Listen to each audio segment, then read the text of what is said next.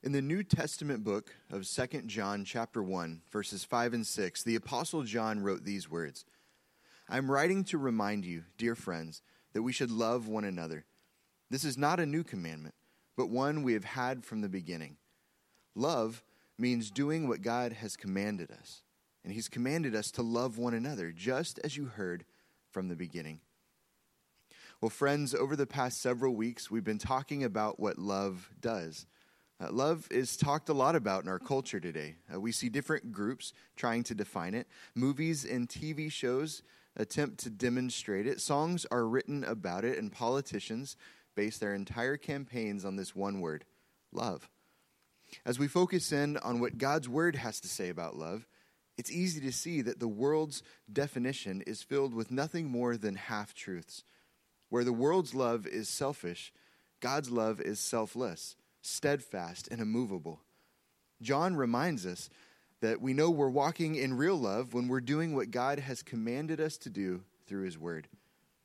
Any relationship between a husband and a wife, a son or daughter, a brother or a sister, uh, co workers, neighbors, or in the body of Christ, any relationship that doesn't walk in obedience to God's Word is not living in the kind of love that's described in the New Testament. Any relationship that doesn't walk in obedience to God's word is living a counterfeit love.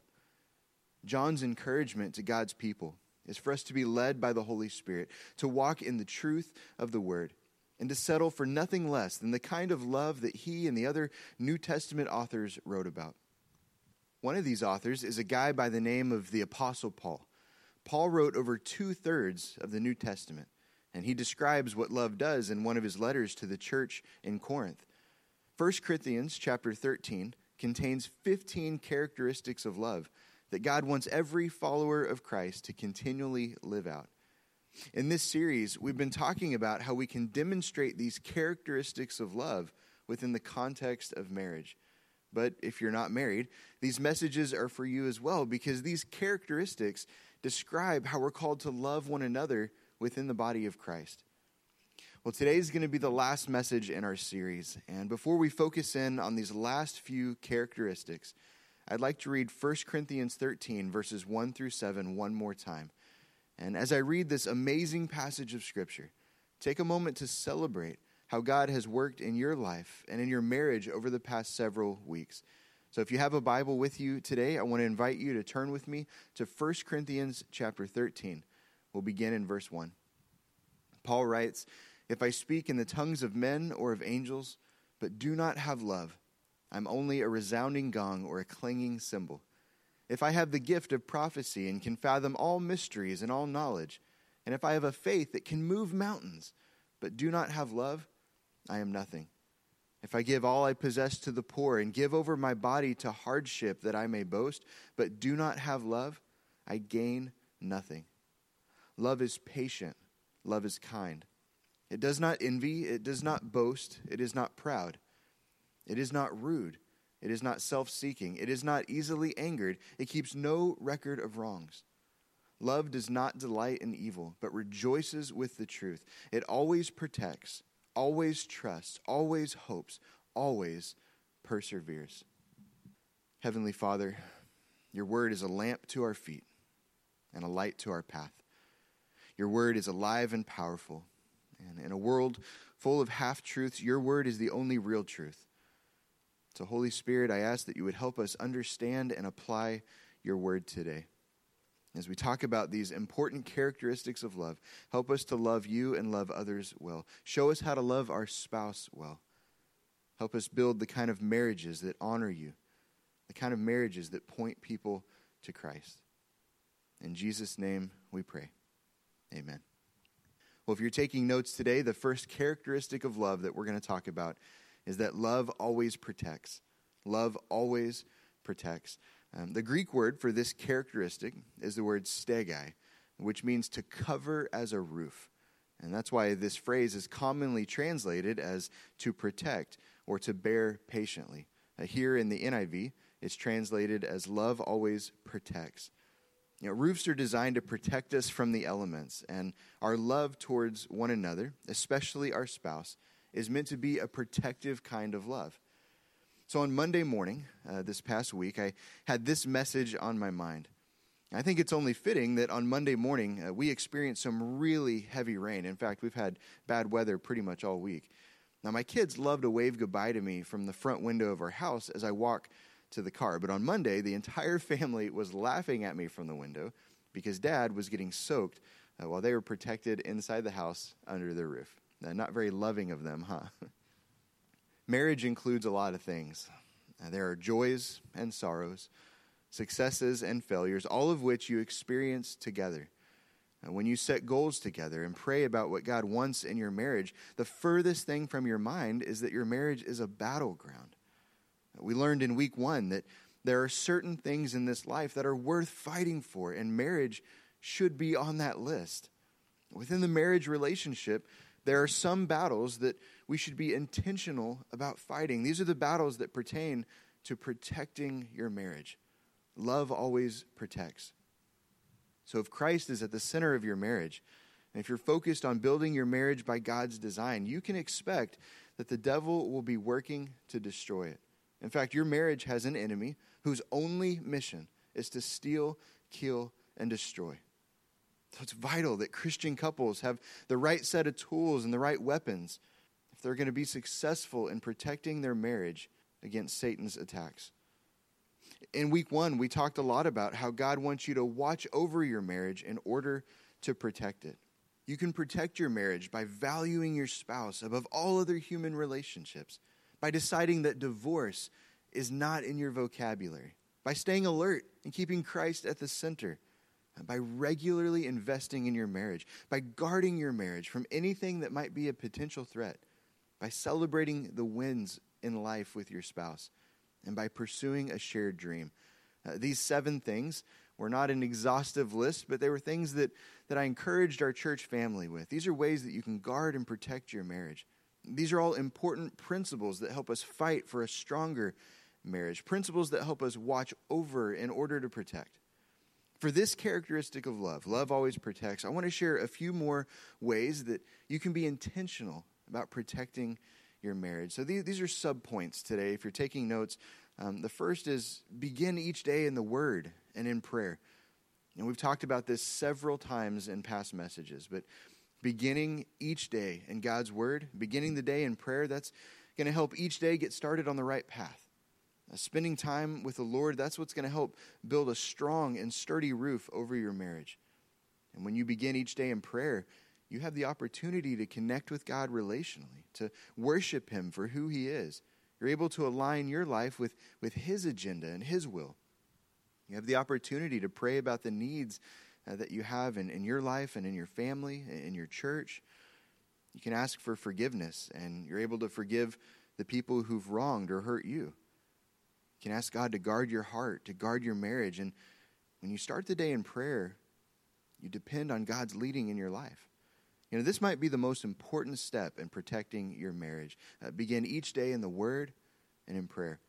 Uh, the second thing is safeguard your relationships with the opposite sex. Man, this is so important.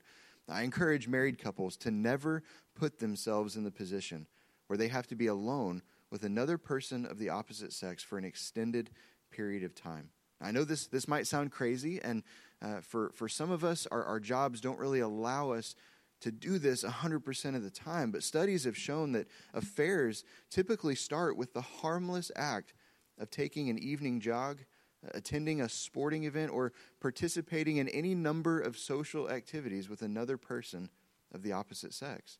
So if your spouse isn't able to participate in an activity with you, do it as a group with, with friends or simply don't do it at all.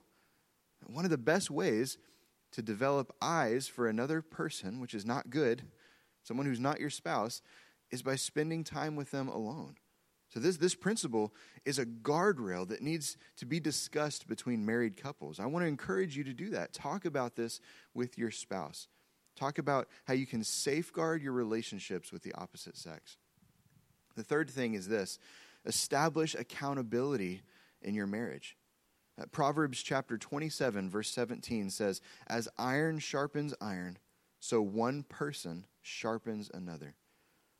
You know, if you want to know what your future looks like, uh, look around at the people you're spending the bulk of your time with. If you want to know what your marriage is going to look like moving forward, look at the other couples that you're spending your time with. I tell people that joining a growth group at church or joining a Sunday school class is a great way to develop healthy friendships with other Christian couples and other families in the church. I also encourage people to find another person of the same sex who can be an accountability partner. That's a great way to establish accountability in your marriage. You know, the truth is, we all need people around us who can encourage us in our faith, who can encourage us in our marriage. We need other families we can invest in as well. So establish accountability in your marriage. The fourth thing is this uh, spend more time together as a couple. Spend more time together. You know, one of the best ways to protect your marriage is by spending more of the right kind of time together, meeting each other's needs in the ways that only the two of you can. For my wife and I, you know, having at least one hour of guarded time in the evenings that helps us keep our marriage a priority. Unless we're intentional about protecting the time that we have with our spouse, um, all of life's little urgent needs that aren't really that urgent will slowly eat away at the foundation of the house that God is building. So, spending more time together as a couple, the right kind of time, is often what a lot of couples need to reprioritize their marriage. So, these are just a few ways that you can be intentional about protecting your marriage. Remember, love always protects. And the kind of love that the Apostle Paul wrote about is uh, agape love, love in action. It's a selfless, sacrificial kind of love. It's taking steps to guard and protect the relationship that God has brought together. It's working to keep God at the center when the enemy's mission is to steal, kill, and destroy. The second characteristic that we're going to talk about today is that love always trusts. Love always trusts. Some translations say uh, love believes all things, or love never loses faith. One commentator paraphrased this characteristic like this He said, Love is always eager to believe the best.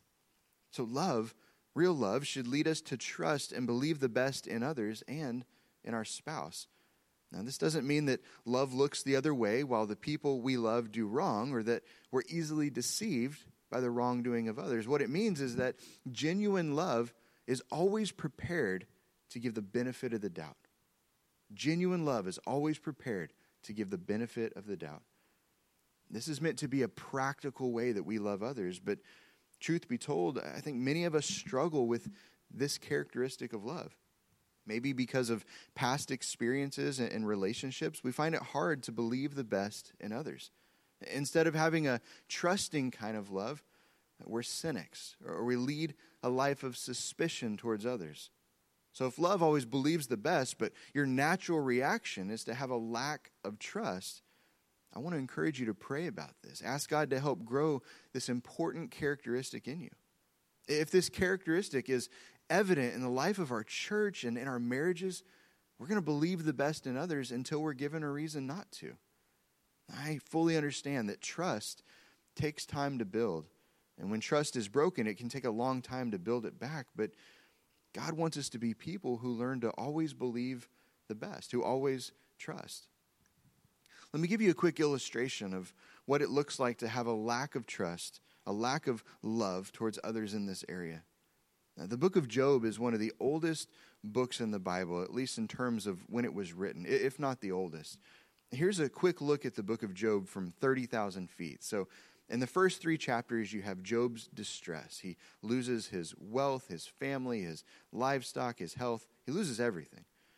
In chapters 4 through 31, we read about Job's defense. So he debates with his three friends. I don't really think they're friends, and you're going to see that. And he responds to their false accusations. And then finally, Job 38 through 42 highlights Job's deliverance. So God humbles him, and then he honors Job and gives him twice as much as he had before. God's word tells us that Job was, was blameless and upright, that he feared God and he shunned evil. We learn that he had seven sons and three daughters. I mean, you can read all about his life and about his family in the first chapter of the book. Job experienced some of the most difficult trials and testing that we read about in all of God's word. His life was increasingly taken away from him as God allowed Satan to destroy his livestock, his possessions, his children, his health. And that's where his so called friends come in at the end of chapter 2. Listen to what we read in Job chapter 2, verses 11 through 13. When Job's three friends, Eliphaz the Temanite, Bildad the Shuhite, and Zophar the Naamathite, heard about all the troubles that had come upon him, they set out from their homes and met together by agreement to go and sympathize with him and comfort him. When they saw him from a distance, they could hardly recognize him. They began to weep aloud, and they tore their robes and sprinkled dust on their heads. Then they sat on the ground with him for seven days and seven nights. No one said a word to him because they saw how great his suffering was. So at this point, it seems like these guys are pretty good friends. I mean, they showed up, they were present when their friend was going through the worst thing that he'd ever gone through. And then the first friend decides to speak up. Eliphaz starts talking to Job. And we see this towards the beginning of chapter 4. Now, I don't have time to go through the entire chapter and the entire conversation, but I want you to notice what he says in verses 7 and 8. He says, Consider now who, being innocent, has ever perished? Where were the upright ever destroyed? As I have observed, those who plow evil and those who sow trouble reap it. So it's kind of like his friend is saying, Job, I've sat with you for a few days now, and as far as I can see, you're the problem. The reason you're suffering like this is because somewhere along the line you really messed up. That's because upright people don't have to go through things like this. Innocent people don't perish. So judging by the season that you're in and all that you've had to go through, you must be the problem. You, you must be the worst kind of sinner.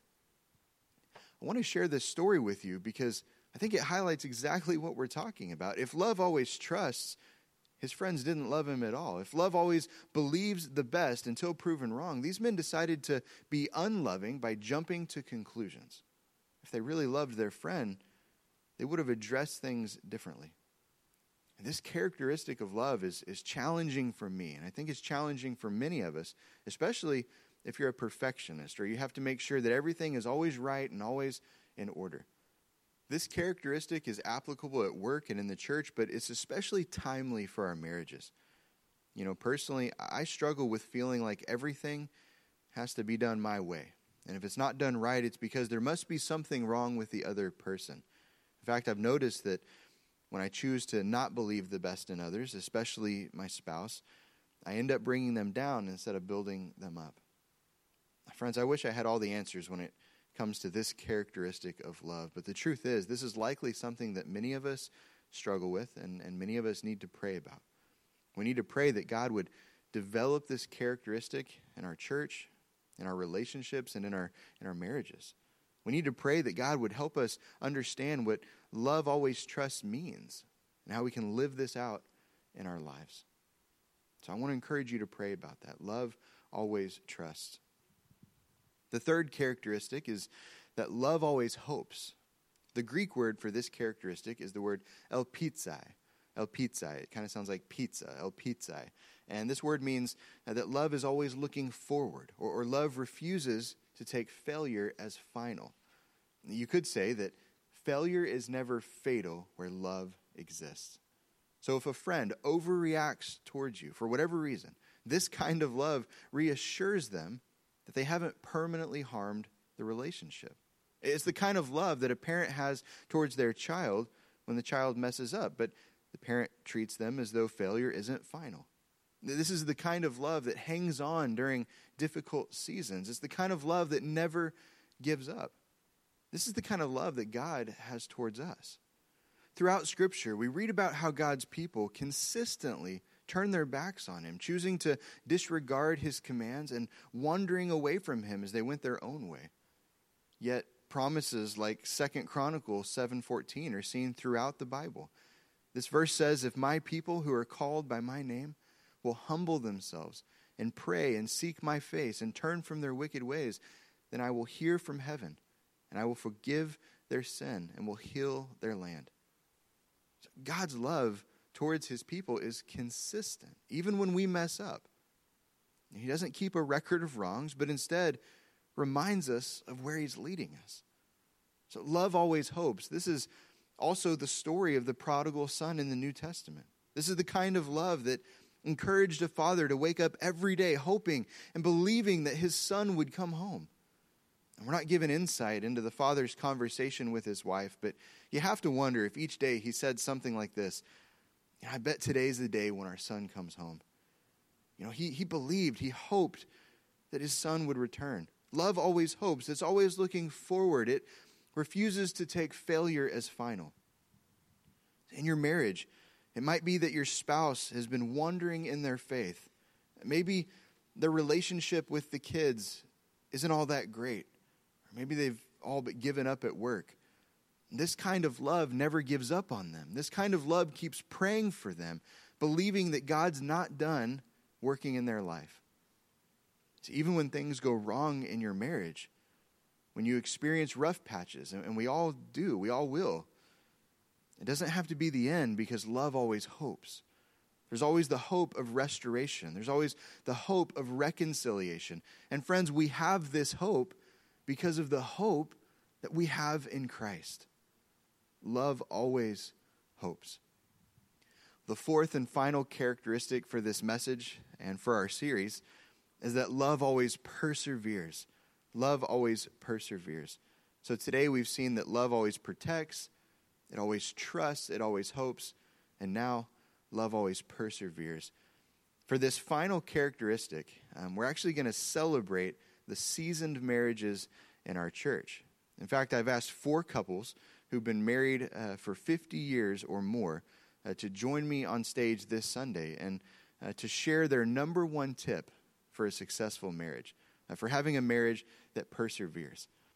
So, as you listen to the podcast, I want to encourage you to join in uh, this Sunday at 10 a.m. and watch the service live. Or if you can't make it at 10 a.m., uh, go back and watch the service through our YouTube channel. Um, you're going to want to hear some of these testimonies. I think it's going to be a great Sunday uh, to celebrate. We're going to celebrate God's faithfulness. Um, we're going to celebrate these marriages that have persevered uh, in the good times and the bad, for better, for worse. And I think that's going to be such an encouragement to our church family. Well, friends, it's been a privilege to go through 1 Corinthians 13 with you. I hope this has blessed your life. I hope that it has blessed your marriages. I'm choosing to thank God in advance for all that He's going to do in the life of our church uh, because His word has been preached.